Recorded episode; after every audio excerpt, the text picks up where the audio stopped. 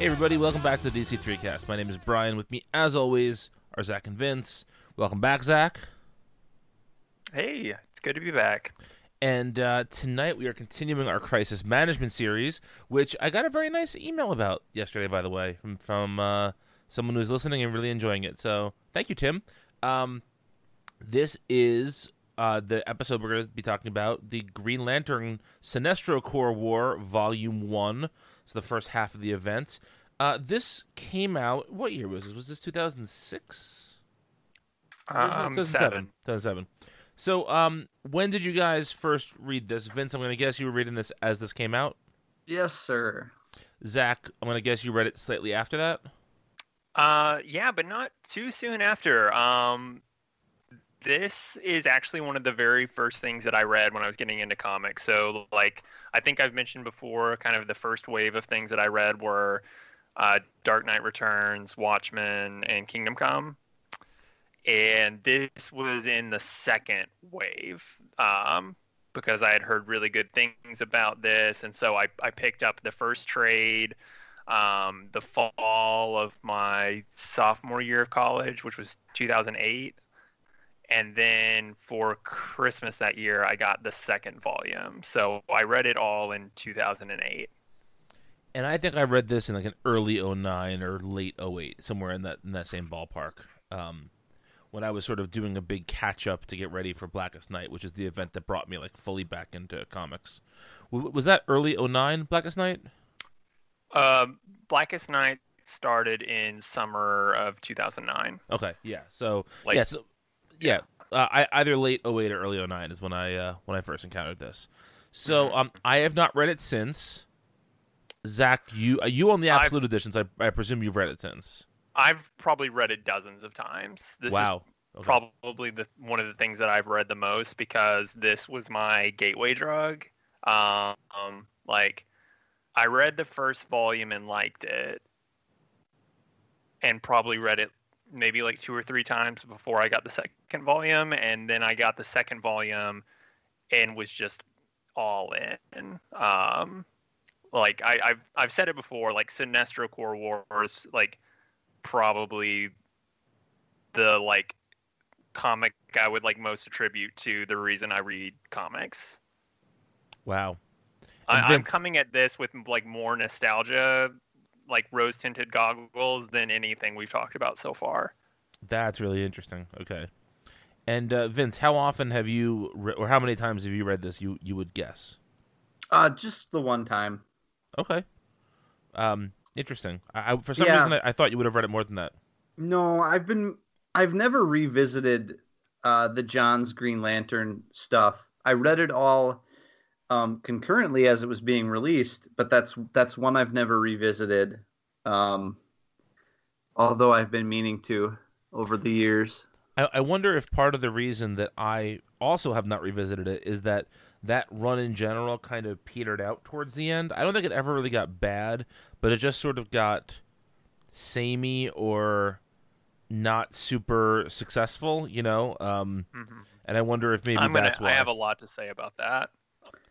Over this episode and probably the Blackest Night episode too. Okay, yeah. Interesting. I will say... Oh, go ahead, Vince. I was just going to say, I don't think that's it for me. I think for me, this is one of the stories that I remember freshest in my mind from the pre-New 52 stuff.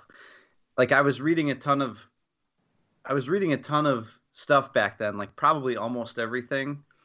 And I still remember all of this very vividly, whereas a lot of the other stuff I've forgotten. Okay, that makes sense. Even Grant Morrison's Batman, which I fucking love, I remember less from that run, less vividly than I do this stuff.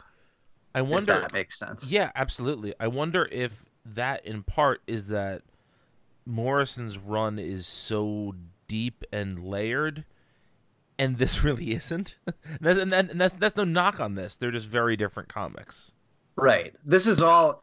Yes, the thing about John's Green Lantern stuff, including this for sure, which it's what's great about it, but it's that, like, all of these concepts are very clearly defined, and he uses...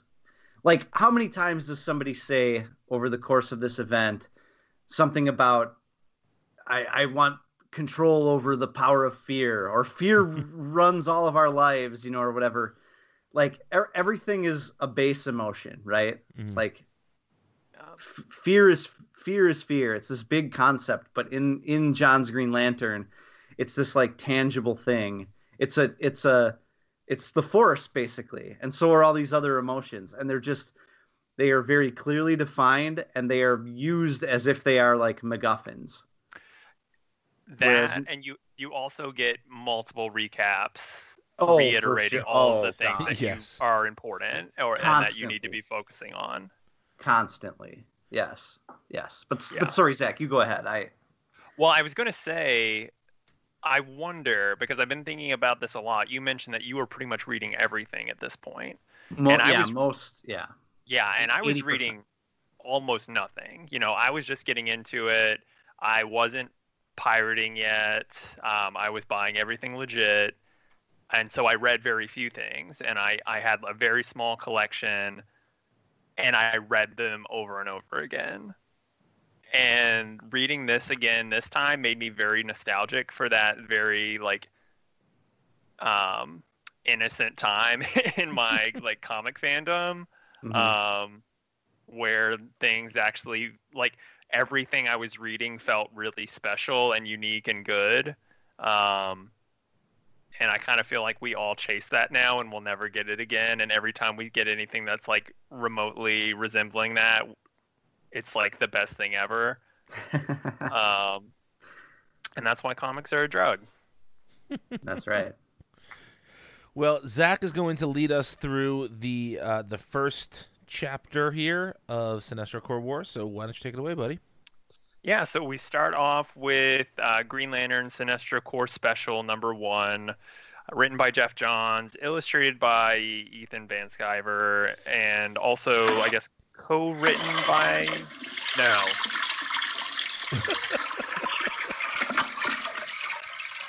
Perfect. Absolutely. Thank you. That was definitely worth a sound check before we started recording. Yeah. I was going to say Gibbons'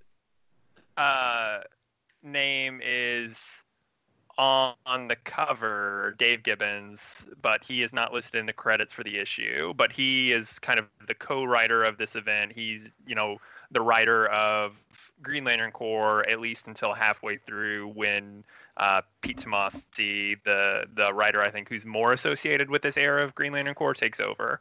I have to say, I totally forgot that this was Gibbons and not Tomasi. Mm-hmm. Yeah, it's pretty wild.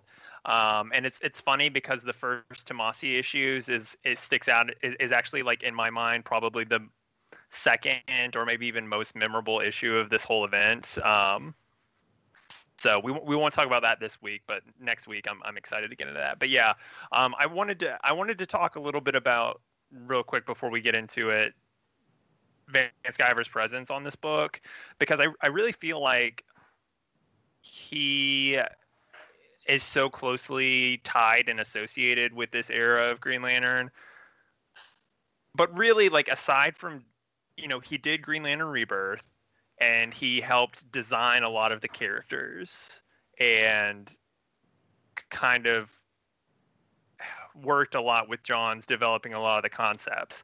But other than doing Green Lantern Rebirth and then I think this one special, I don't think he did anything else. I don't think he ever illustrated, other than like a few pages in later in Sinestro Corps War. But it's just funny, like, thinking about how small of a actual imprint he leaves on this series, but how, like, large his name looms over it. Refresh my memory, who was the first ongoing artist for Johns' Green Lantern after Rebirth? Carlos Pacheco. Really? Uh-huh. I totally forgot that. Wow. Yeah, and then I'm trying to remember, I know... Why can't I think of the artist's name? He worked a lot with Rick Remender on Uncanny Avengers towards the end. I was going to say John Cassaday. I think he did one issue. It wasn't John Cassaday. No, it was towards the end. I'm really blanking on the names. There were like 2 or 3 different artists kind of before Sinestro Corps War, which I think Ivan Reis might have worked on it a little bit even before Sinestro Corps War, but by Sinestro Corps War... You're thinking of Daniel Acuna? Acuna, yep, that's who it is. He did that that Star Sapphire arc. But after this, kind of starting here and moving forward, this was really the Ivan Reis show up until Blackest Night when Doug Mahnke took over. And I would argue, you know, Reis and Mahnke are like the clear defining illustrators of this run. But right now we do have to talk about this issue. Well, illustrated by EBS. Can I say one thing about Van Sciver first? Yeah. So, you know, when I was getting back into comics and sort of going through all of the Johns, Green Lantern stuff, that was really what brought me back into comics. I remember just like, you know, this is, you know, the internet was certainly a bigger presence in comic fandom than it was when I had stopped reading in 2003 or so, and I remember reading lots of comments about how great Van Sciver was, and just like, you know, how his Green Lantern Rebirth is like the defining visual book of this DC's era, and how there was just all this, you know, really over the top praise for Van Sciver. And when I read it, I think I thought the artwork was okay, but I think I was sort of swept up in this concept of like, you know, sometimes when you're unsure of something, you just kind of take the community's opinion at face value because you feel like you don't know enough to challenge it. And I felt like at the time I just took for a fact that Van Sciver was this like fantastic artist, even if I never really felt it myself. And so going back and looking at this issue, I really don't get what the big deal about Van Sciver was at this time. Yeah, me either. And I feel you. And like part of it was that, you know, too, I just, you know, didn't have like a good touch point for like what good comic art was, just because I was so new. Sure. And kind of like you said, you know, I was kind of told by majority opinion that this is what good comic art looked like. But I never would have said that I, you know, even at that time that I preferred this over like Reyes's artwork, you know. So, I mean, there are some really impressive pages in here, especially like some of the ones that feature a ton of characters on them. Kind of doing like the George Perez thing, which pretty much anytime any artist who was working with Johns did the George Perez thing, it was kind of critically lauded. And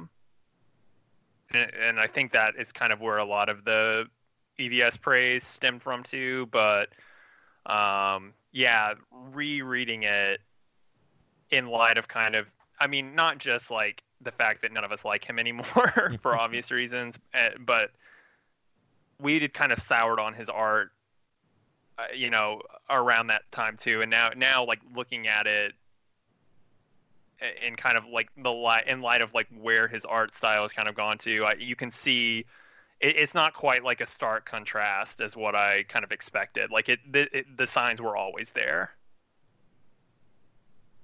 Vince, any Van Sciver thoughts? The less said, the better. I don't really feel the need to weigh in. Okay. On it. I think everybody knows where. I think you said. You said all I would want to say. Okay, that's fine. Well, then let's talk about the issue. So this issue opens up with Sinestro naked for some reason, doing like some kind of ritual with his yellow ring. We get Pilates. Some flashbacks. Yeah, he's doing naked Yellow Lantern Pilates. He's punished Sinestro. That's why. Gosh, you're really on a punished one today. Yeah, I mean. We're all being punished in some way. Being punished. We get some flashbacks to Green Lantern Rebirth. Sinestro gives his new oath, and he's Yellow Lantern Sinestro. It's a big moment, I guess. You know, another thing I want to caveat I want to give is just just due to familiarity and how far we are removed from all of this, the gravity of a lot of these things is just wasted. It's gone. Like, we're going to get to a part at the end of this issue that at the time was like the biggest thing ever, and now it's just another thing. And it's going to be hard for that, like, not to bleed in, I feel like, to my commentary. You guys know what I mean? Well, no, not really. What, do you want to just come out and say it? Because yeah. Go ahead. Well, like, the thing on the last page of this issue. Well, just say it, just for our listeners. Okay, sure. So we're just going to jump to the very end. Yeah. This issue ends with the reveal that the higher-ups, the key members of the Sinestro Corps, are the Anti-Monitor, Superboy Prime, Cyborg Superman, and Kyle Rayner as Parallax.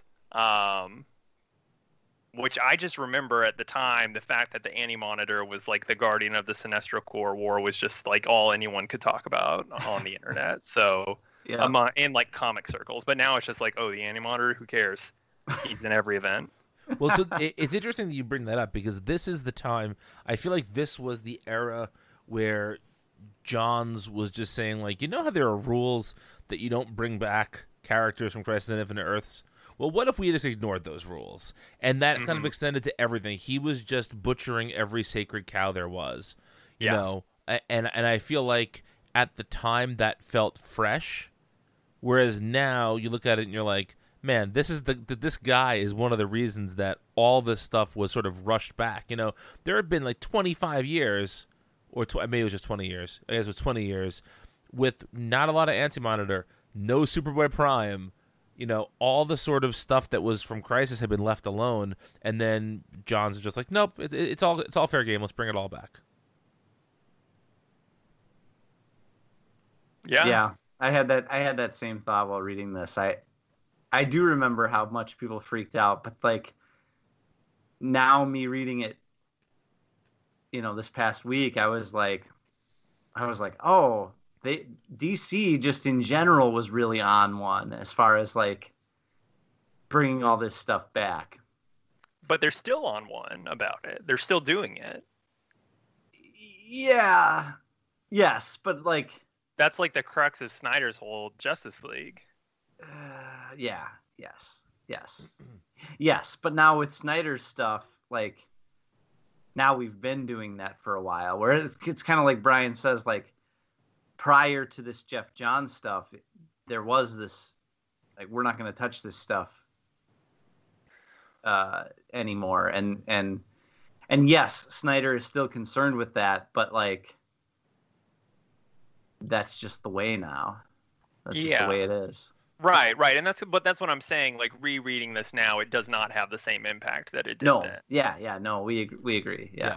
Okay, I do wonder, and Vince, I guess you're the only one who can really answer this question, but like, people were obviously aware of these characters. I would say the readers of Green Lantern in 2007 might have been more aware of them from Infinite Crisis than Crisis on Infinite Earths, right? But do you think that, like, was this a shocking thing, or were these characters already kind of floating around the fringes of these books? And they were, to a certain degree. And so it was more shocking for someone like Zach or me, who was not reading things every month. If I remember correctly, it was shocking that the Anti-Monitor was taking such an active role in...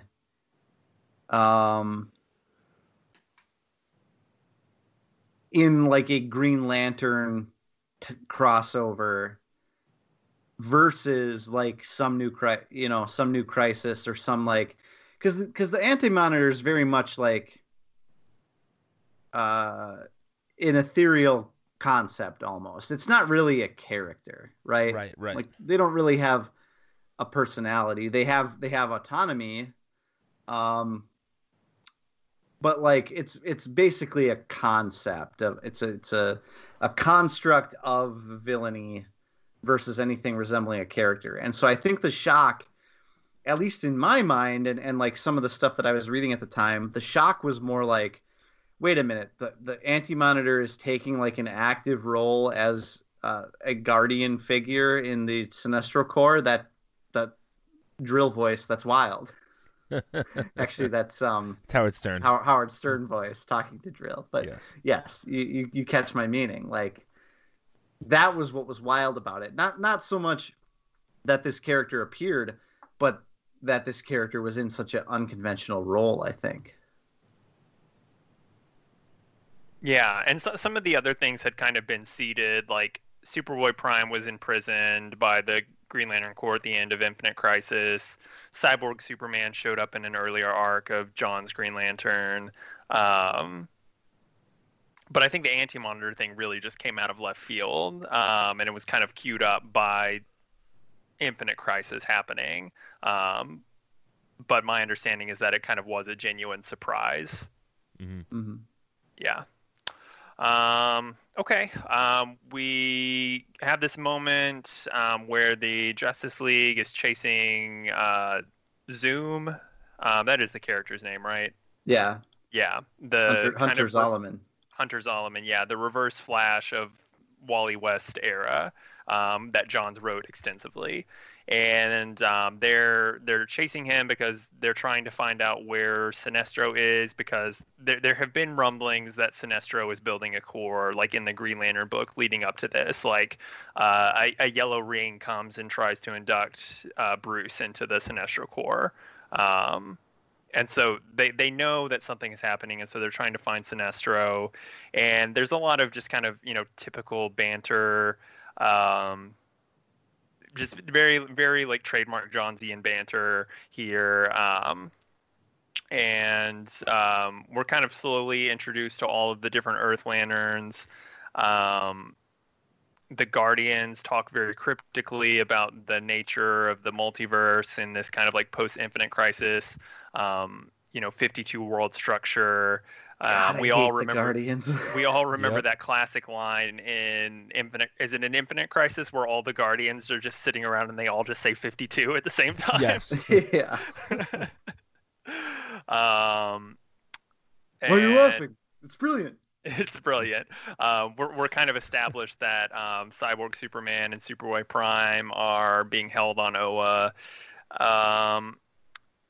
There's this big cafeteria scene where you're clued in that the Earth Lanterns are kind of maybe out of sorts with the rest of the Corps because of, all of the previous stuff. And John's, through convenient dialogue, reminds us about Zanshi and John Stewart. What are they called? The Lost Lanterns, or? Yeah. So the Lost Lanterns, which is a very important like plot point here, were the lanterns that tried to stop Hal back when he first became Parallax and went on his rampage, and it was believed that he killed them, but. An earlier a John's Green Lantern arc that preceded this reveal, it kind of retconned that and showed that they were still alive and being imprisoned by Cyborg Superman and the Manhunters, and so they have kind of come back and are very mistrustful of Hal because of that. A yellow ring. Earlier Kyle had captured a yellow ring and he has it with him, but I don't know if it's the same ring or if it's a different ring. A yellow ring breaks free into the cafeteria and teleports Kyle away to the antimatter universe, where he finds the Sinestro Corps, and we get this big splash page of all the different Sinestro Corps members. And I think this is one of the ones that maybe people would point to, and say, as an example of EVS as a good artist. And it is very visually stunning. I think like when you look at some of the individual characters, especially the more humanoid ones. There may be some faults, but I mean, he does draw really good, scary monsters and things, which that is primarily what the Sinestro Corps is made up of. Can I say two quick things here? Yeah. The first is that we should remind our listeners, if they're not reading along, that this is when Kyle Rayner was known as Ion, and he was not wearing a power ring, that the power is coming from within him, because that will become important in a little while. And the second thing is that there are two different pages in this book that Van Sciver turns the orientation of the book so that you get like a double page spread, but long ways, not widthwise. And how I can't remember the last time I saw that in a DC comic.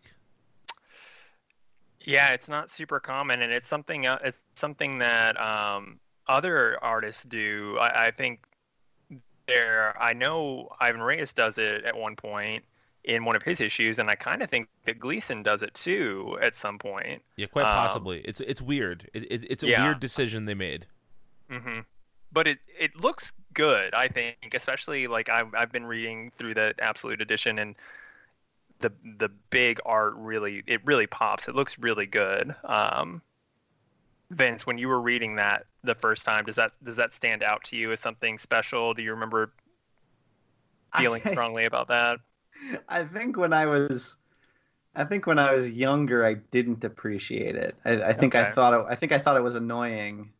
To have to hold the book sideways. Yeah, but I don't feel that way now. But I also don't feel like it's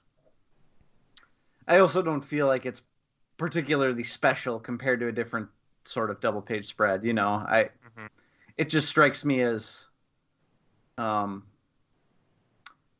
unique, but not necessarily something that. Like, the act of doing that doesn't add to the storytelling in the way that, like, when Capullo did the spiraling issue of Batman with Snyder, where you had to something like that, where it serves the story. This didn't serve the story. It was just another way to display a double page spread in my mind. Is how I looked at it. What's odd about it too is I feel like a lot of times, like for instance, that double page spread that Zach talked about of the different Sinestro Corps members, that directly precedes a page turn spread of Sinestro and Arkillo, and I feel like there's nothing on that page that requires the double page spread. Yet when you look at what Van Sciver does beforehand with all those yellow lanterns, it looks great. And then you turn the page, it's like, oh, that's interesting, but there's nothing on that. To me, it feels like the bottom page is totally wasted on that turn. Mm-hmm. It's really strange. Yeah, I would agree. I don't think I'm going to go in super detail play by play with this. Sure. But it's kind of the important points, the Sinestro Corps mount an attack on Oa. So we're kind of bouncing back and forth between Oa and Cord in the antimatter universe. Sinestro captures Kyle, and there is this revelation that Ion, which had been previously just this energy, this power that Kyle had, but kind of coming off of the heels of the Parallax retcon in Green Lantern Rebirth, we get the retcon that Ion is actually a living entity, a being of willpower that's analogous to Parallax. And very gruesomely, Sinestro kind of rips Ion out of Kyle, allowing him to be possessed by Parallax, much in the way that Hal was. We find that during the attack on Oa, both Superboy Prime and Cyborg Superman have been freed, and this leads to the big reveal that we had mentioned at the end, that Anti-Monitor is the guardian of the Sinestro Corps War, of the Sinestro Corps, and Superboy Prime and Cyborg Superman are also members. And that's pretty much the special. Yeah. I want to circle back to the Guardians, who are just fucking worst. Oh, God. They just frustrate you so much throughout this thing. Aside from the two that that kind of a branch off and actually get kicked out of the Guardians eventually. Yeah. Oh man, they are just infuriating to read. This like group of little fascists all plotting together, and some of their dialogue is very like I hate to do this. It's so like on the nose or gauche to do this, but like you read some of this stuff and it talks about like you know, altering reality or rewriting the pages of true, you know, obscuring with the truth, you know, and it just makes you think like, it's freaking, what is this, freaking 2020 or 2007 or whatever, you know. It's God, they suck. They're the worst. I think that's one of the biggest... And they stay the worst for a long time. Yeah, I was just going to say, and that's one of the things about Johns' run that is the most frustrating, is that he does not make the Guardians compelling in the slightest.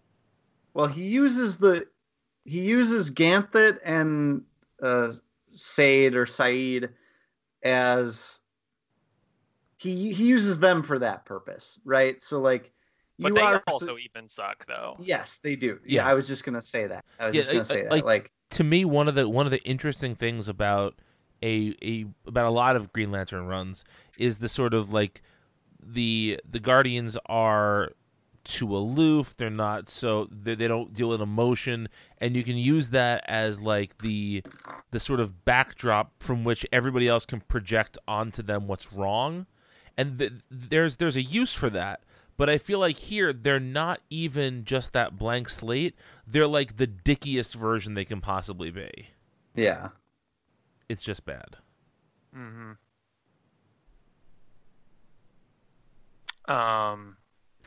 One thing I kind of skipped over, there's this Sinestro Corps War member. I keep saying Sinestro Corps War.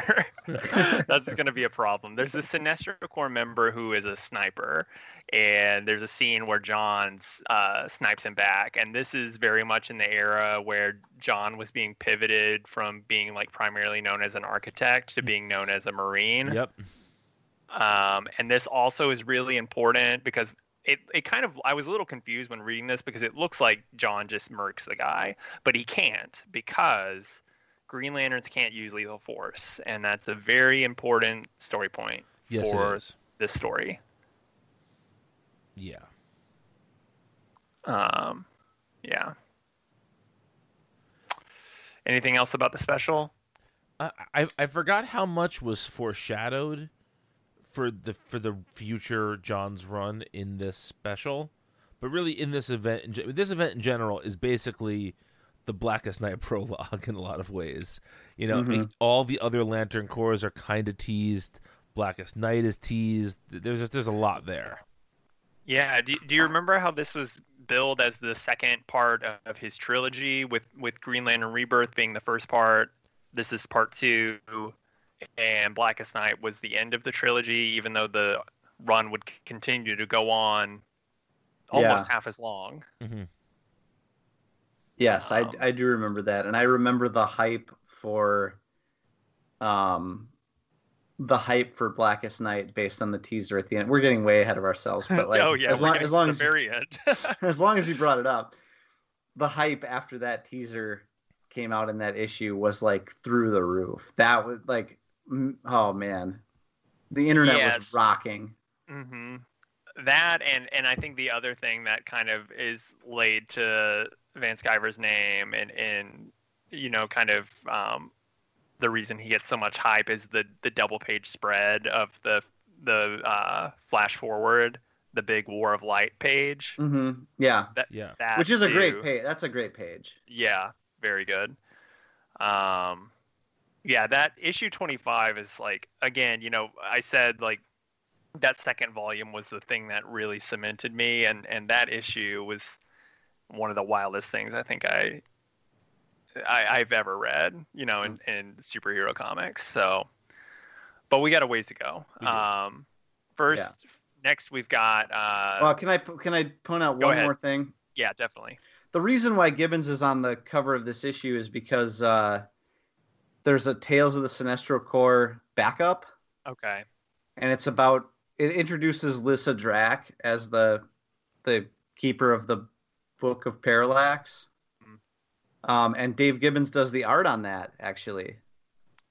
Interesting. Okay. Yeah. So those were separated out in the edition I was reading, but I do see here on the digital edition, it's at the end, and it's kind of the story that they're telling, which I think there had been some of these other tales of the Sinestro Corps running in the backups of Green Lantern for a little while at this point. But this one is about the origin of Sinestro himself, fittingly. Yeah. And honestly, Lyssa Drak, kind of nice with it. Knew you were going to say that. Predictable.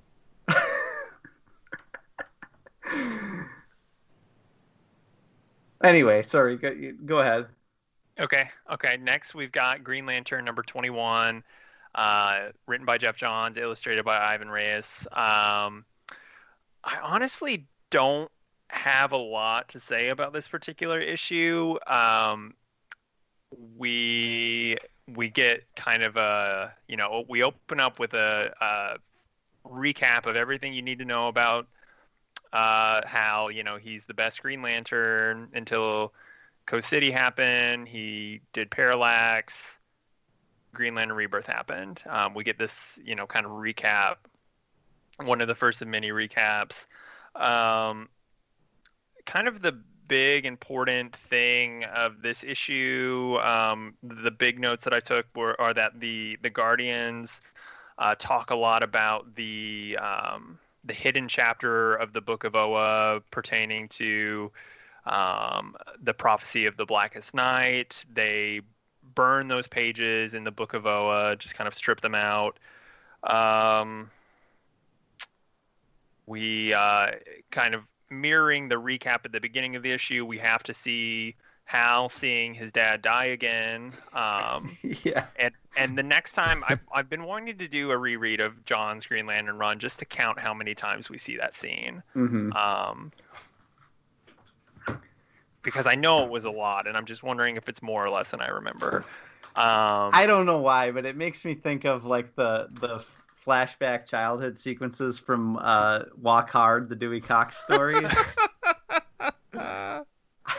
I just feel like it's like there's a lot done in that movie about like the cliches of biopics, of musician biopics, and like just every time you go to a flashback, it's always like, Dewey, you gotta do this, and it's some like cliche. That every time I see a flashback of Hal's dad's plane exploding or whatever, I always just think like, Hal Jordan, you don't want no part of this. Well, I would say Hal's dad is second to only Martha Wayne's pearls in terms of like heavy-handed flashbacks that are used way too often, and John's never denied an opportunity to use this flashback. And it's very convenient when you have like characters — it's not necessarily what's happening here, but when you have characters who can actually manifest things through hard light constructs, it's very easy to depict those scenes over and over again.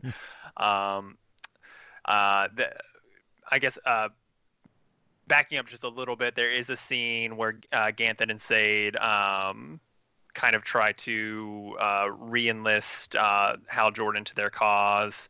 Again, just kind of even the good guys are being sort of like manipulative little dicks here. And this issue ends with Hal confronting the Kyle Rayner Parallax, and Kyle has constructs of himself in his various costumes, the original one, and then the his first Ion costume. And that's pretty much all. This issue is actually pretty slight, I think, compared to some of the other issues. Yeah, this issue seems poised for folks who didn't know there was a special. Yes, so definitely. To catch you up on everything that happened in the special in a very condensed way. Yeah. Yeah, I believe agree. You may have already mentioned this, but I believe they don't even call the special part one of the, like, I believe this is part one. Am I wrong about that? Yes, I agree. I believe they, hang on, let me look in the trade here. I believe it says called part two on the cover, but the special says prologue. No, the special does say part one. No, it doesn't. The special here says it says prologue, the second rebirth. On the cover, it says the war begins here, number one. Okay. Mm. Yeah. In the trade, it's listed as the prologue. You're right. It does. And I think I don't have my... Well, I could check, but I know that in the Absolute, it lists the special as prologue as well. So, yeah, I think in the collections, this is technically Chapter 1, even though in singles, it looks like it was billed as Chapter 2. Okay. Very confusing. But it definitely does feel like that. You know, it's for people who didn't read the special. Mm-hmm. So I don't have much else to say about this issue. Do you guys have anything? No, I think that's good for this one. Yeah, I agree. Yeah, Reis's art is really good. It's I don't think he's not at the height of his powers yet, but this is kind of the beginning of that, I think. Okay, then we've got Green Lantern Corps number 14, written by Dave Gibbons, illustrated by Patrick Gleason and Angel Unzueta. Man, I could gush about Patrick Gleason, Green Lantern Corps art for days. I could also gush about Angel Unzueta, Green Lantern Corps art for days. This issue looks great in every which way. Yeah. The thing that always sticks out to me, especially about kind of this era of Green Lantern Corps, was how much it often kind of towed the line between being like a cosmic book and like a horror book, because it's just gruesome. Yep. The characters are so disturbing, and there's a character who we see in Sinestro Corps War, but who doesn't play a role until kind of after the event wraps up. Crib. Do you guys remember her? The one who would carry children around on her back. Yes. Mm-hmm. And that was at the point where Tomasi and Gleason were kind of the sole team on Green Lantern Corps, and that I feel like that stuff just stands out so well to me. But we kind of open up on this massacre of Sinestro Corps members attacking Green Lanterns. We go to Korugar, which is the homeworld of Sinestro and Soranik Natu, who is a newer Green Lantern that's been introduced at this point from Korugar, and she is kind of being propped up as a figurehead for this revolutionary movement that's trying to kind of topple the fascist government. And we get this great reveal of Sinestro kind of descending onto the planet where he's all in shadow. There's a lightning bolt behind him. That page looks so good, and it's kind of emblematic, I think, of a lot of the like really great artwork in this run. Mm-hmm. We get we cut away to kind of the other concurrent plot that's kind of running through the Green Lantern Corps issues at this point, which is the Lantern Green Man and his partner Stel, who is a robotic Green Lantern, who I think prior to the event, kind of in the lead up, there had been a Sinestro Corps attack that had left Stel heavily damaged. Back on Korugar, Soranik and Sinestro are fighting, and Sinestro is manipulating the situation to allow Soranik to kind of be viewed as the hero of Korugar, kind of allowing her to be set up as not quite a puppet ruler, because she's not working for Sinestro, but she's serving his cause. She's playing into his scheme. Yeah, he basically says to her, like, I'm gonna trick the people here into thinking that you're the ruler that this planet needs, then you'll be spending all of your time here. You won't be able to be an effective Lantern elsewhere, and I have basically won. Yes, yeah. And do we get the big reveal in Sinestro Corps War? Does it come later? I don't remember. I have not read to the end of Sinestro Corps War for this yet. I believe it comes later. Okay, well then I won't mention it yet. Then I couldn't remember if it was in the event or if it came later.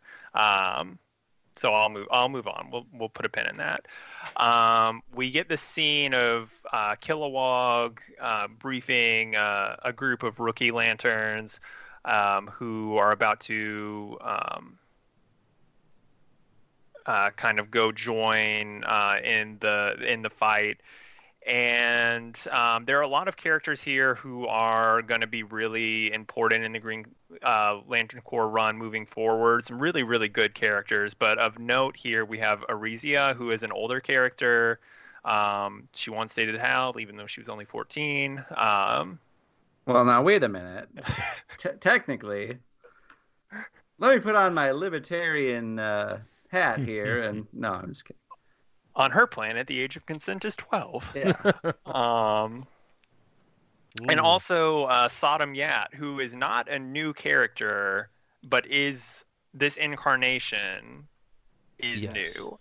And this just opens up a whole can of worms that, if left unchecked, I could probably talk about for like an hour. Well, for those who maybe don't know, Sodam Yat is actually an Alan Moore creation, and he is a Daxamite, which is the race that sometimes Monel is, sometimes he's not. And they were featured in Invasion. Yes, and he is sort of he is prophesied to be very important.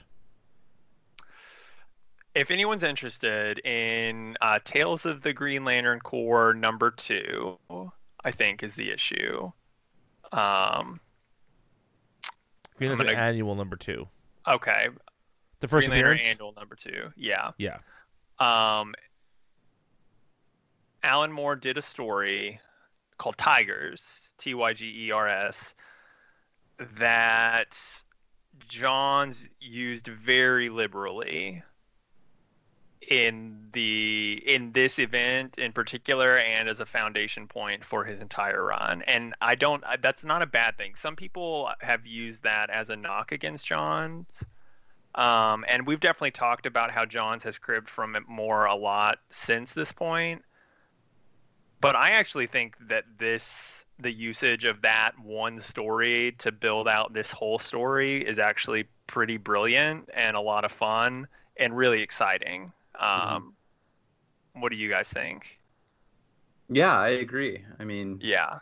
If you're talking about like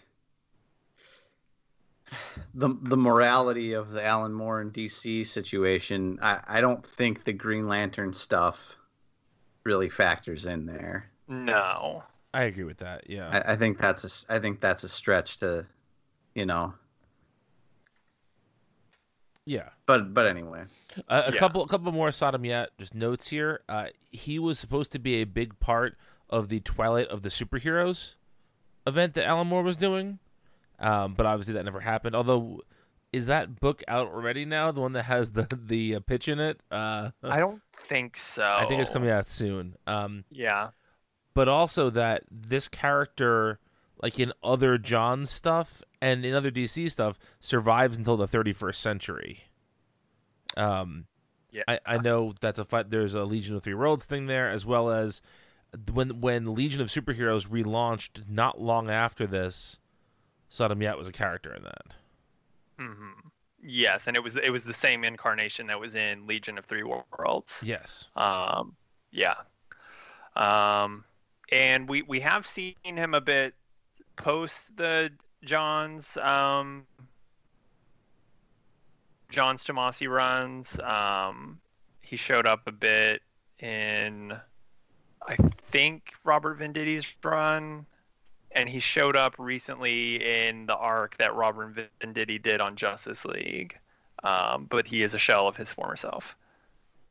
Yeah, it's also interesting that like Johns took so much from this story. But if I recall correctly, he just kind of peters out in Johns' run, right? There's not like a big moment that ends everything. No, there is. He has a big moment in Green Lantern Corps. He features much more. He's pretty much a main character in Green Lantern Corps. We'll talk about this later. I can't remember that big moment, which is probably more about my memory than how big the moment was. Well, so there is a big moment in Green Lantern Corps leading up to Blackest Night, but then Tomasi brings him back in that. Do you remember that Green Lantern Emerald Warriors Guy Gardner series? Yeah. He was in that. Maybe that's what I'm thinking of. And then that book petered out. Okay, maybe that's what I'm thinking of then. Yeah. Okay. Yeah. So you were both right. Yeah. But he gets special attention here because Salak tells Arisia to keep a close eye on Sodam. He's important. Then kind of the big reveal at the end of this issue, Stel and Green Man are going to Mogo because they need to repair Stel, and they also need to protect Mogo because he's extremely important. He's responsible for both mentally training the Green Lanterns and also sending out the rings to find new Green Lanterns. But this issue ends with the reveal that the Sinestro Corps has their own sentient planet lantern, Ranx, which is was a sentient city introduced earlier, I think, in Green Lantern Corps at this point, but has now become a planet. And that's where this issue ends. So I just want to comment, this is sort of a general Green Lantern Corps comment from both these issues, but it's not spoiling anything for the next issue. I feel like my memory of the John stuff is much better than my memory of the Green Lantern Corps stuff. So, and also the Green Lantern Corps stuff has not been sort of beaten to death in future events. So I found the GLC stuff really very fun in this, more so than I was finding the Green Lantern stuff. Not that I was disliking the Green Lantern stuff, but it was really fun to go back and revisit this Corps stuff. It's really interesting. I think that Johns as the idea guy is definitely, he deserves a lot of the praise and attention for this run, but I think almost all of his ideas and concepts get better executed in Green Lantern Corps than they do in Green Lantern. Mm-hmm. Yeah. Throughout the series. I'm excited to talk about it, but the GLC issues of Blackest Night are some of the best stuff. Yeah. Let's take a break, and when we come back, we'll talk about the last three issues of this volume, so stay tuned. Hello, everybody. My name is Mike. And I'm Greg. And together we are Robots from Tomorrow, a twice-weekly podcast appearing at multiversitycomics.com. Each week we take some time to check out books hitting shelves on Wednesday that are worth your attention. And each month we dissect the previous catalog. We also have long-form discussions about books we've enjoyed, like Dan Clow's Ghost World and Jack Kirby and Mike Royer's Commanding. And if that's not enough, we also do creator interviews. Some of the talks you'll find in our archives feature Mike Mignola, Leila Del Duca, Sean Martinborough, Emma Beebe, and Greg Rucka. So that's a lot of content for everybody. Please subscribe to Robots from Tomorrow on iTunes or Stitcher so you never miss a thing. Robots from Tomorrow has hours of comic-focused entertainment week in and week out. And now, back to your show. All right, next up we have Green Lantern 22, Johns and Reyes again. We open up with all of the Green Lanterns being called back to Oa because... the Guardians think that is going to be the Sinestro Corps' main target. We come back to Hal fighting Parallax, and things seem pretty dire for him, but the Lost Lanterns come to his rescue. We get this weird interlude of Superboy Prime just sitting on the moon looking at the Earth, and he says, "Stupid Earth." It's too perfect. We find out that Cyborg Superman has New War World, and he is prepping it with the help of the Anti-Monitor for some plans that they have. And we find out, you know, kind of each of the individuals who are helping out the bigger, you know, the big guns who are helping out the Sinestro Corps, Superboy Prime, Cyborg Superman, they all have something that they want to get out of this. And Cyborg Superman just wants to die. And so he is, we find out that after he fulfills his end of the bargain, Anti-Monitor is going to kill him. Hank Henshaw is the most relatable character in this. Yeah. Yeah. We cut back to the lantern fight, and we get a pretty brutal casualty here, the death of the one and only Jack T Chance. Look how they massacred our boy.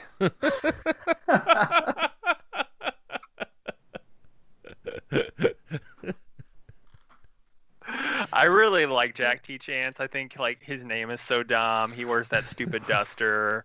He's such a good character. And well, Johns didn't think so. He didn't think so. He does come back later. But yeah, all of it's really interesting. I didn't mention this earlier, but it's very convenient, I guess, actually, that all of these characters that make up the Lost Lanterns are really like well designed and interesting characters. They make they're a very cool group.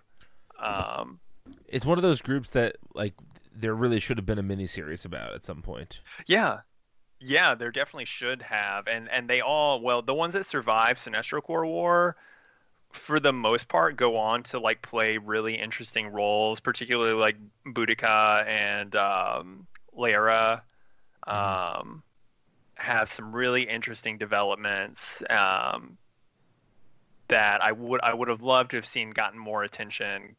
I'll go ahead and say I think like my biggest complaint of the whole John's Green Lantern run is how is just the pacing is terrible, and things that should have had much more room to breathe were truncated, and things that didn't need as much attention were given so much more attention than was necessary.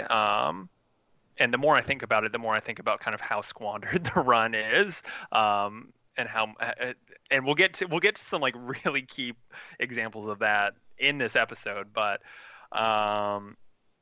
we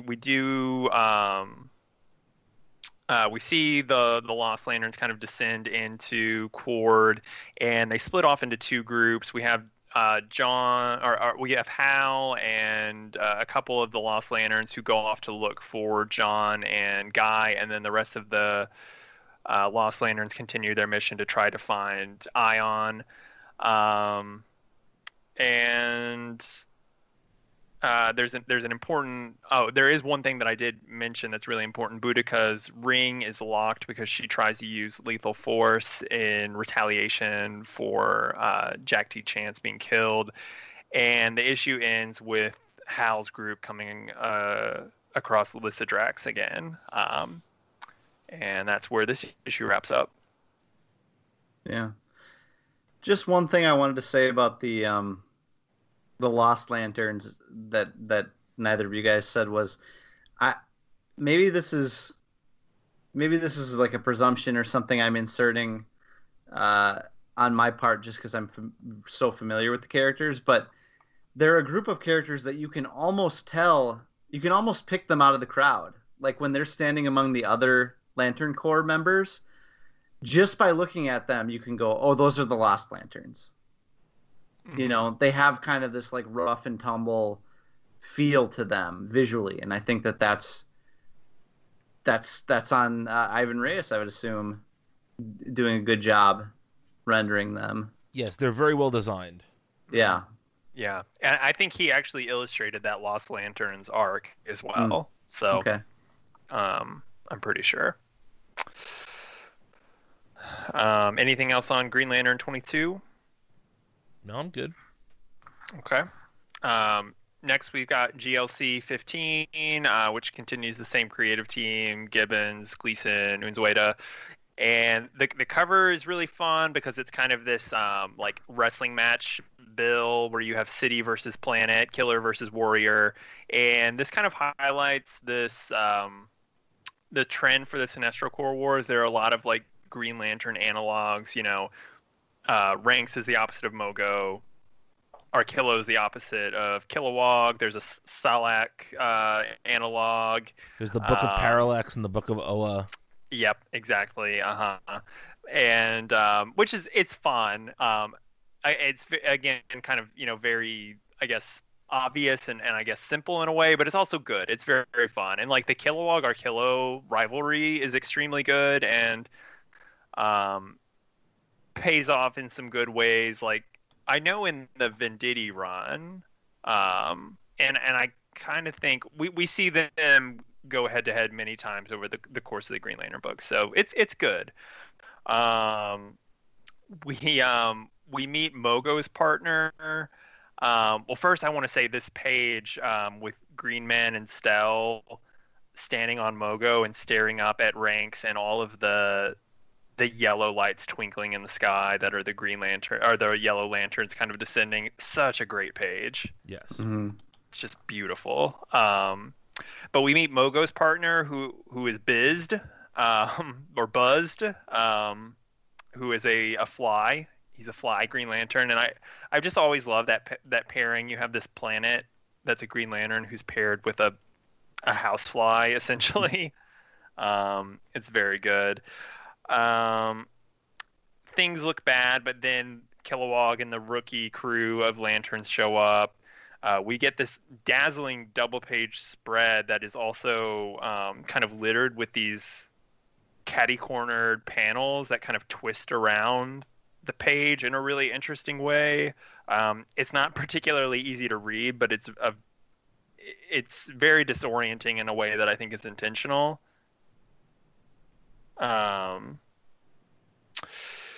We see the kind of Salak analog, this Inkaphos,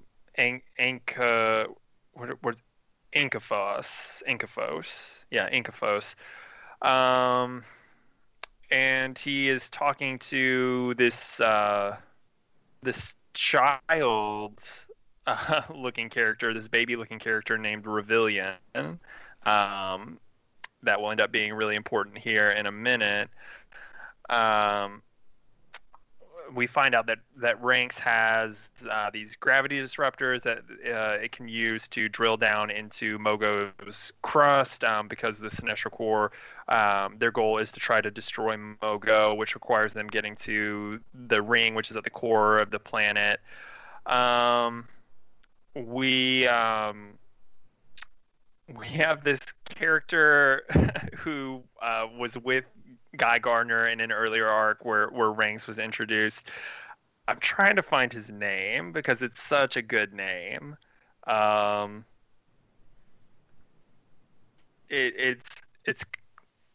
can't find the whole thing. I'm like skipping past it. I should have written it down, but it's like it's Kathos.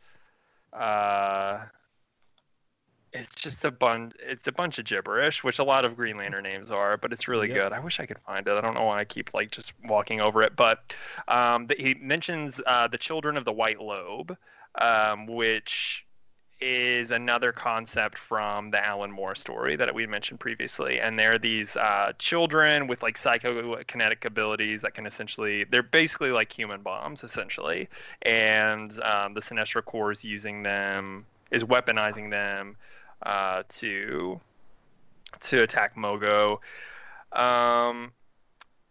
Kilowog tries to separate Arisia and Sodam Yat, which the Guardians, you know, have kind of told her that she needs to stay with him, and so she's kind of protective.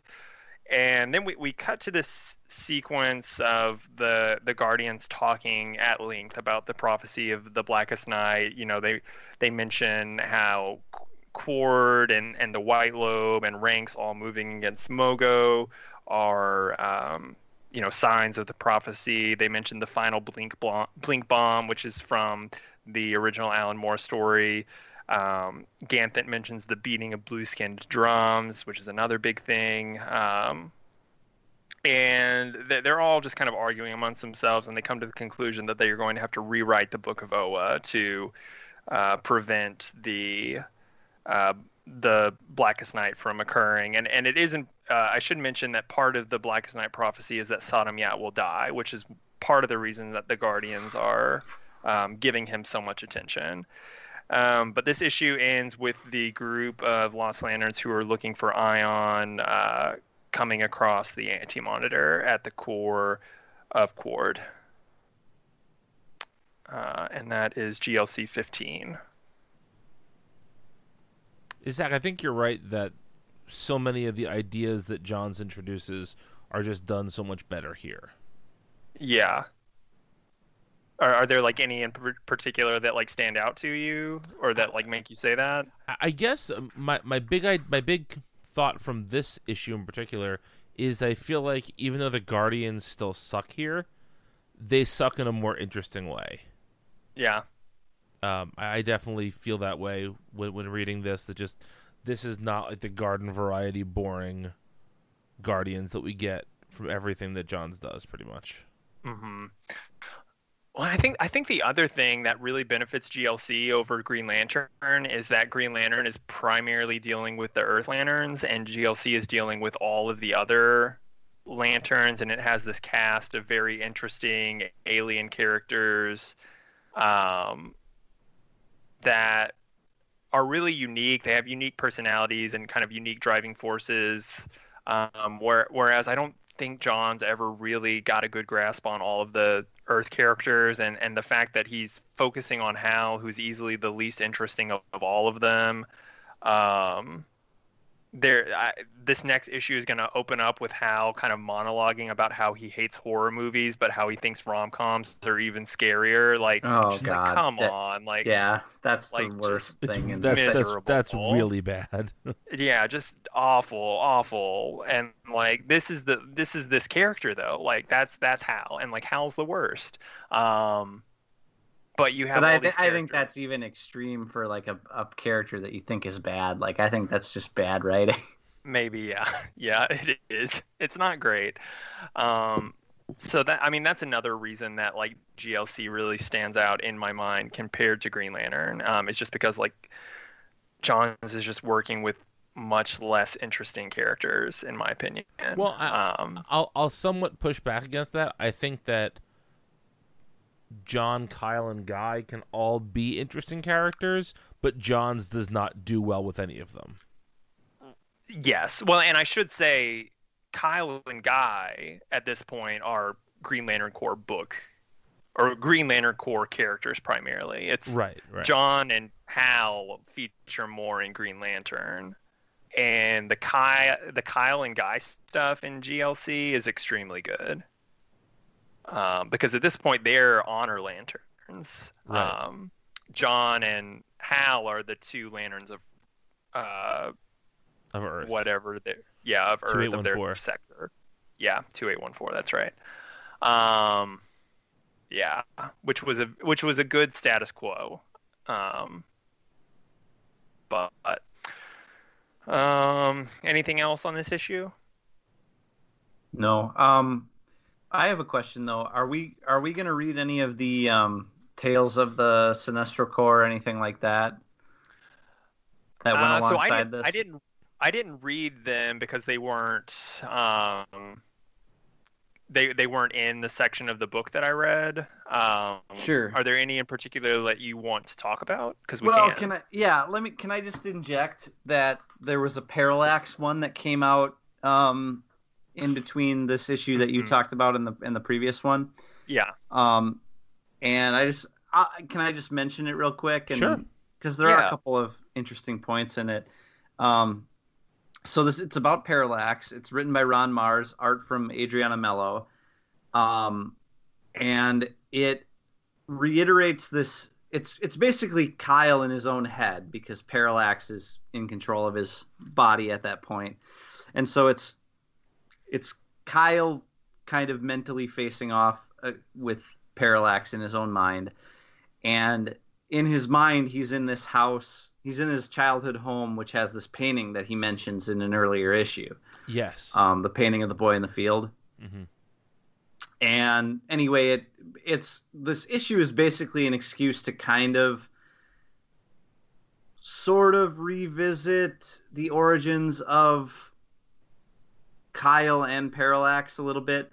But how it resolves is, essentially Kyle fights Parallax and makes peace with his childhood when he finds out that this painting was actually painted by his mother and left for him.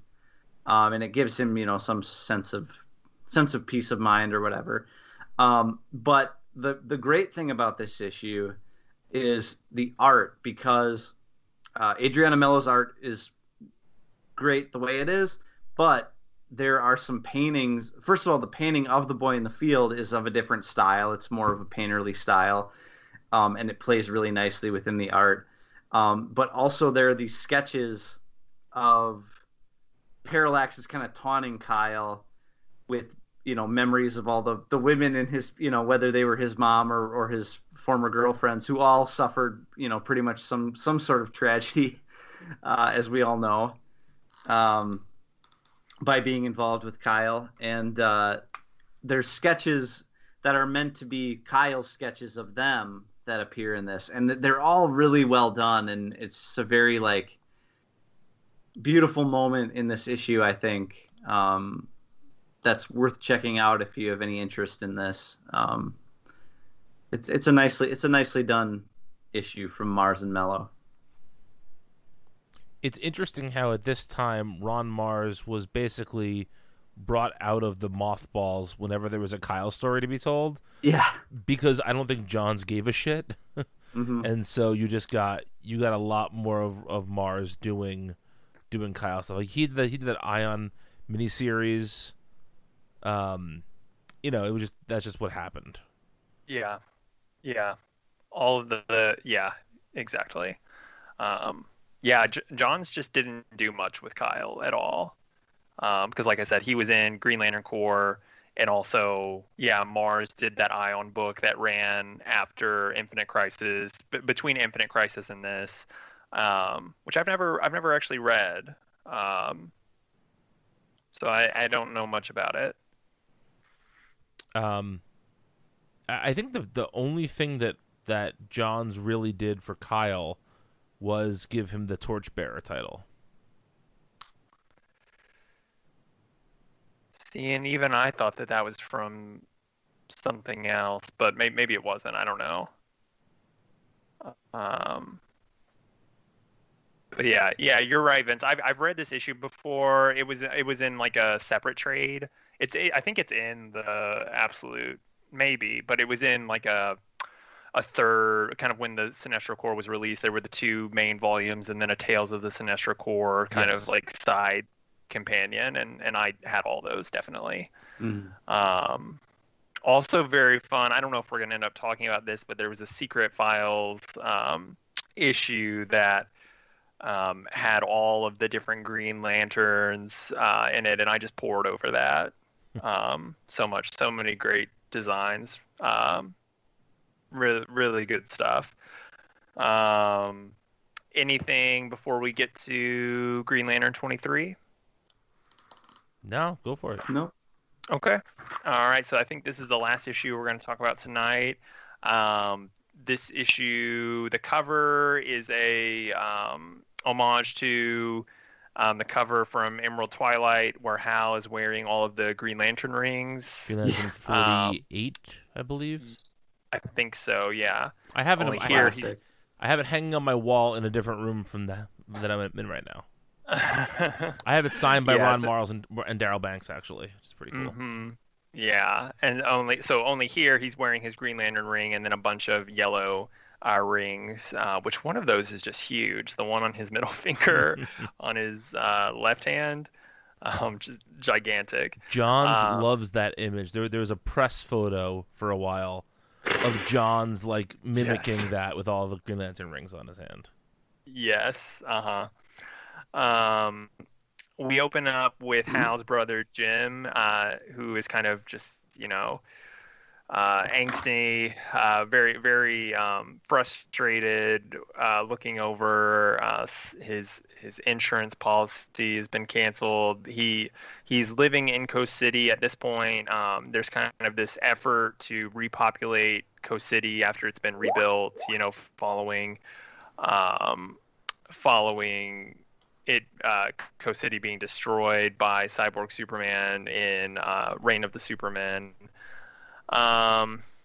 His daughter wakes up because she had a nightmare, and she says, is Uncle Hal going to kill somebody? Which is really, really weird foreshadowing, I think, or not. It's not even foreshadowing because he's not going to kill anybody.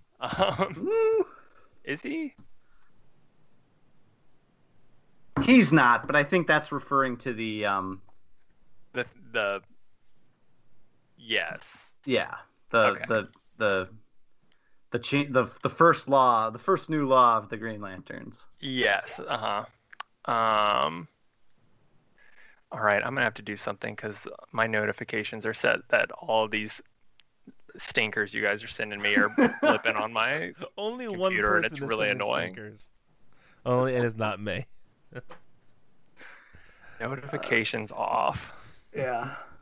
So we open up with Hal thinking rom-coms are the stuff nightmares are made out of. Oh, that's so dumb. I just hate that.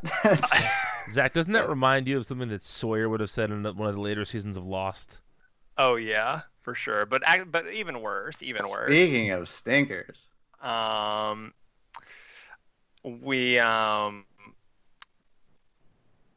They fight. John and Guy are freed. We find out that the Book of Parallax was making John relive Zangshi over and over again because, of course, yes, yeah.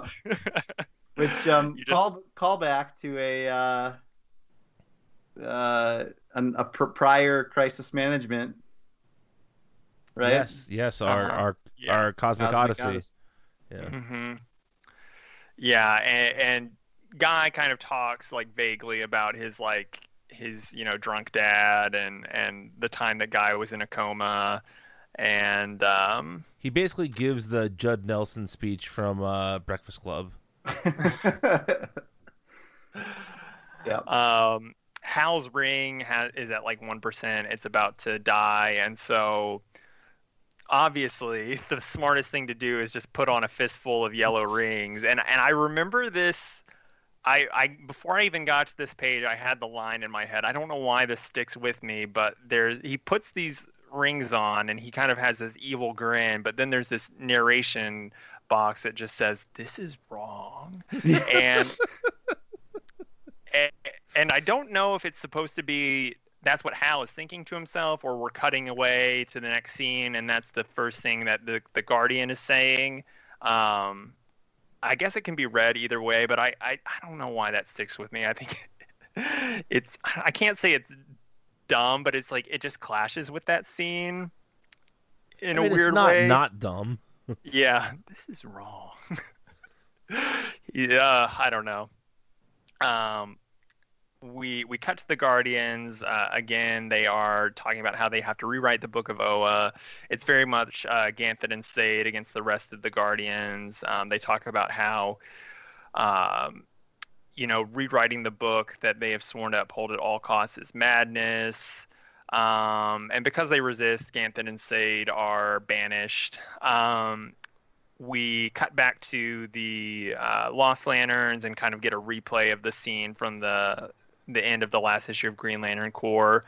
A really striking page. I think them walking into that room where the Anti-Monitor is just looming over everything. It looks like he's kind of performing cosmic surgery on Ion. Such a good page. And instantly, Kahan, one of the Lost Lanterns, just gets murked. He bites the dust. And so another Lost Lantern is lost. Hal is using, you know, all of these yellow rings. He's kind of fighting against it. He's kind of able to resist because of the time he spent as Parallax. But he can't really do much. Like Sinestro kind of says, like, "Oh, look at you trying." Yeah, he's just trying, and this actually kind of begins like a huge trend in John's Lantern run of different lanterns wearing different colored rings to various effects, which is both like one of the both coolest and also like most underutilized things from the entire run. Like there's an arc where Hal wears a blue ring for like 4 issues, and before that he wears a red ring for like 2 issues. There's eventually an arc where each of the 4 Earth Lanterns have to wear a different ring because the Green Lantern rings all get corrupted. It's a huge thing, and we could probably spend like even more time just talking about how saturated the whole emotional spectrum thing became to the point where they kind of had to shelve it for a few years. Even though I think it was just even though it was overused, it was underutilized, and I still think there's like so much rich material to like be mined there. I'm really hoping whoever takes over after Morrison brings that stuff back and does something cool with it. Let me just put a little hint out there. Not a hint. I guess this is a throwback, something we haven't recorded yet. But before you hear this episode, you'll hear us talk about Future State, and I think there's a callback to that in that teaser image. I think I know what you're talking about, and I don't know if I agree, but we'll talk about that on that episode. Yeah. I think the problem with it was, they just introduced all of it way too quickly. Yes. Know, there's so much potential there, and they basically introduced it almost all at once. You know, all in the 15-ish issues between Sinestro Corps War and Blackest Night. Yeah. And in addition, I feel like they introduced at most 2 lanterns for each of those corps. Like, obviously, for Orange, there's only Larfleeze, right? But I feel like the Red Lanterns, there could have been 5 or 6 interesting characters introduced, but because they had to rush through it to get to the other corps, you get, 1 or 2 interesting characters, but not enough to build anything really lasting out of. Mm-hmm. Yeah. Which gets to the pacing thing and the whole meta analysis of Johns' run is I really think it was crippled because of how successful Sinestro Corps was and DC wanting to get to Blackest Night because they knew it was going to be a cash cow. And the evolution of what seemed to be Blackest Night as just kind of another Sinestro Corps War type crossover to its own event miniseries. And it's clear, or it seems clear to me, that there were changes that were made. I think some of that vision was corrupted by corporate intervention. It always is. It always is. I think there should have been 2 or 3 years between this and Blackest Night. I agree with that, but I was also going to say if there's one writer at DC who seems to be okay with corporate synergy, it is Johns. Yeah. So I'm sure that while he wishes he could have told the story his own way, I feel like there's no one that would give less resistance than Johns to that. Sure, but it's just so frustrating to me that Blackest Night came out, maybe a little over a year or so after Sinestro Corps War ended, maybe a year and a half. It's I think it's close to 2 years actually, right? This probably wrapped up at the end of 2007, or roundabout. Okay, yeah. So between a year and a half and 2 years probably, but then Johns would go on to do another 40 odd issues of Green Lantern that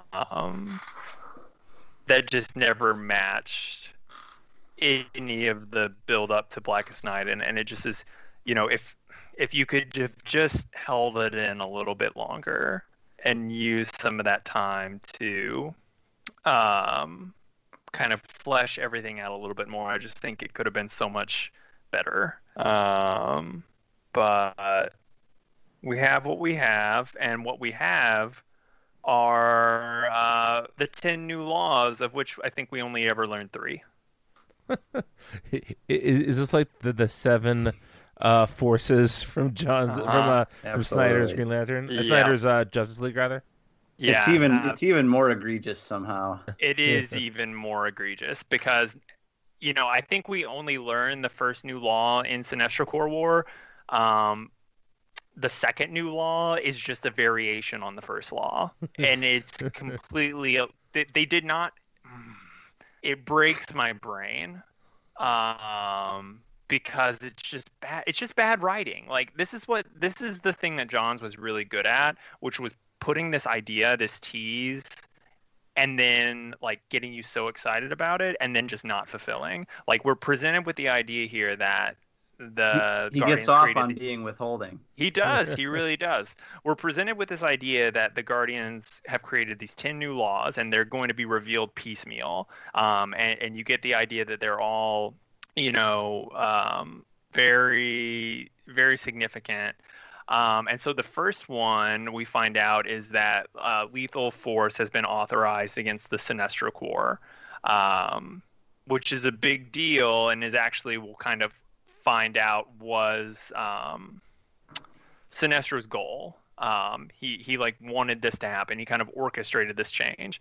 And we're not going to really talk about this story because it comes after Sinestro Corps War. But the next law is that lethal force is authorized against all enemies of the Green Lantern Corps. So logic,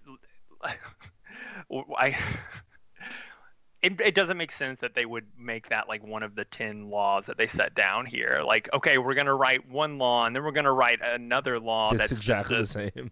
Exactly. Just broader. Yeah. It's really frustrating. There were actually 14 laws or 4 laws that got revealed, and then one of them was repealed. The other two, since I don't think we're going to get to them, is physical relationships and love between Green Lanterns is forbidden within the Corps. That gets repealed. And then the next one that gets the 4th new law is that the Vega sector is no longer outside of Green Lantern Corps jurisdiction. It would have made a lot more sense if Johns hadn't pulled that number of 10 out and just said that, you know, they're going to be adding to the book as needed, because it also doesn't make any sense that they would make those laws right now, you know? Yeah. I feel like we have to honor our friend James Johnston here and say that these are the worst new rules since Bill Maher. Jesus. Come on, you know I had to do that. Yeah. But anyway, rant on that over. And this issue kind of comes to a big climax where there's the reveal that this whole time we kind of think that the Sinestro Corps is going to be converging on Oa, but we actually find out that the point that they're focusing on is not the center of the universe, but the center of the multiverse. And that is Earth.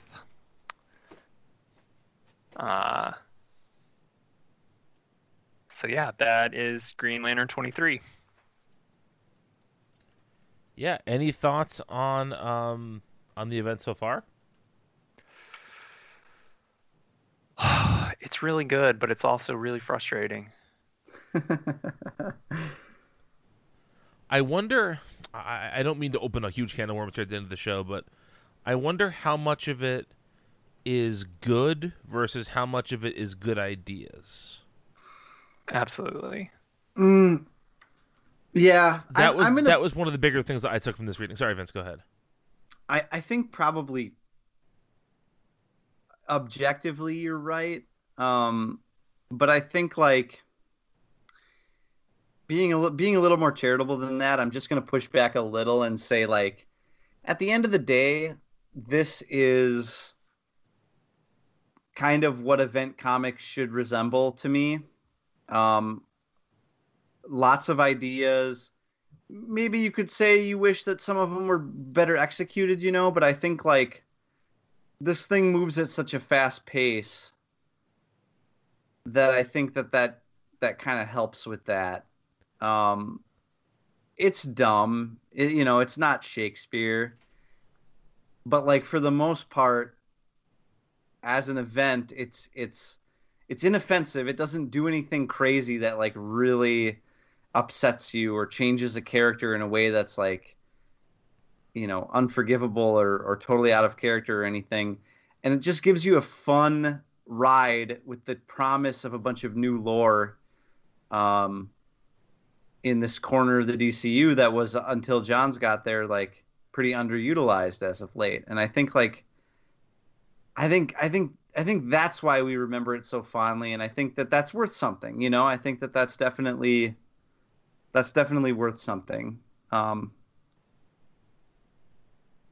Yeah, I don't think you're wrong, no, but I think like I agree. I think like corporate comics events, like this kind of thing is just about the best that you can hope for, Sure. The one thing I do want to push back on slightly, and I don't want to make this a whole thing, and yes, this is pedantic, is that this really wasn't an event comic. This was a crossover between two like books. Why the hell are we talking about it? It feels like an event though. Well, like, that's big. Yeah. Yes, and that is why we're talking about it.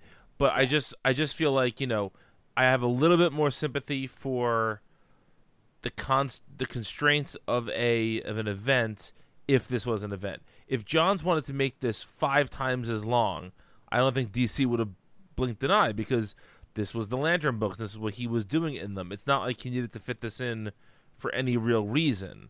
And so that's what bugs me. It's just I feel like there's a lot of stuff that's really glossed over in these issues that would have been really fun to examine in more depth, and we never circle back there. We never get there at all. We're just sort of left with an event that feels a little bit half-baked.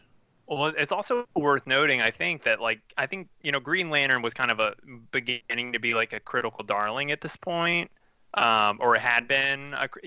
Green Lantern Rebirth did really well. I think the ongoing did well before this, but this was like the point where it was really on the map. This was the point where it was a big deal, and I don't think the book was big enough at this point for it to be its own, tentpole event or anything. But like this was the reason Johns got to do Blackest Night. This was the reason Johns got to do New Krypton. You think this is the reason he got to do that stuff and not Infinite Crisis? I do, yeah. Wow, interesting. Because like Infinite Crisis was like its own big thing. It was like the, big line-wide crossover, which I know Blackest Night was as well. But I think if this hadn't done as well, like Infinite Crisis was a miniseries. Like this and New Krypton were like crossovers, like big initiatives within, like crossovers between different series, which DC wasn't doing as much at this point. Okay, sure. What I was gonna say was I feel like that this is the reason that Johns got to do Justice League. Like this is what put people in the, like, Geoff Johns is the man now. And I don't think that New Krypton was necessarily a reaction to that, but I think like everything from Blackest Night onward is because of this. And I know that New Krypton kind of came out contemporaneously with that, but you understand what I'm saying. Like this is what set him up for to be the mover and shaker for the entire line. Sure. I guess like I'm saying New Krypton because I remember specifically reading like when that was about to come out, people like expecting that to be the next Sinestro Corps War because the structure was similar. And like it's like, oh, Johns is about to do for the Superman books what he did for the Green Lantern books, which didn't happen. No, it did not. But I think the success of that is kind of like what set up the expectations for that, and for that to happen, and then also what allowed Blackest Night to become its own like Infinite Crisis level tentpole event. Yeah. Any other notes? Mm-mm. All right, well, thank you for listening, folks. It's been fun to talk about this.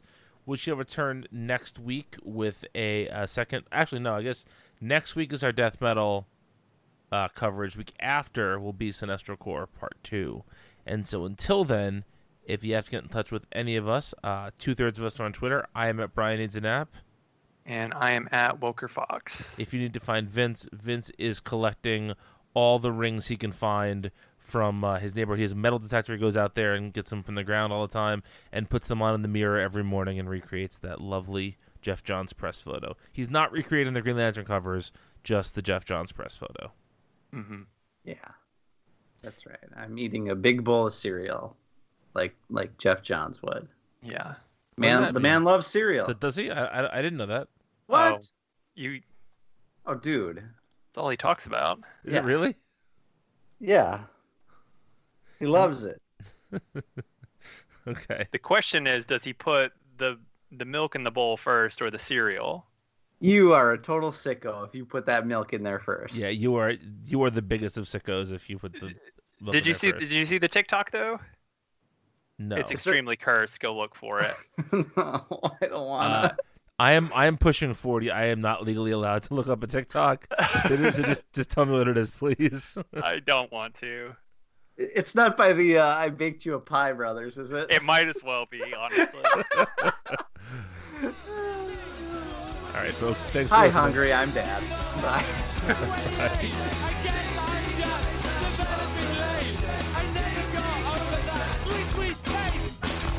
If somebody ever makes a drinking game of our podcast, Digimon soundtrack is like finish your drink or something like that.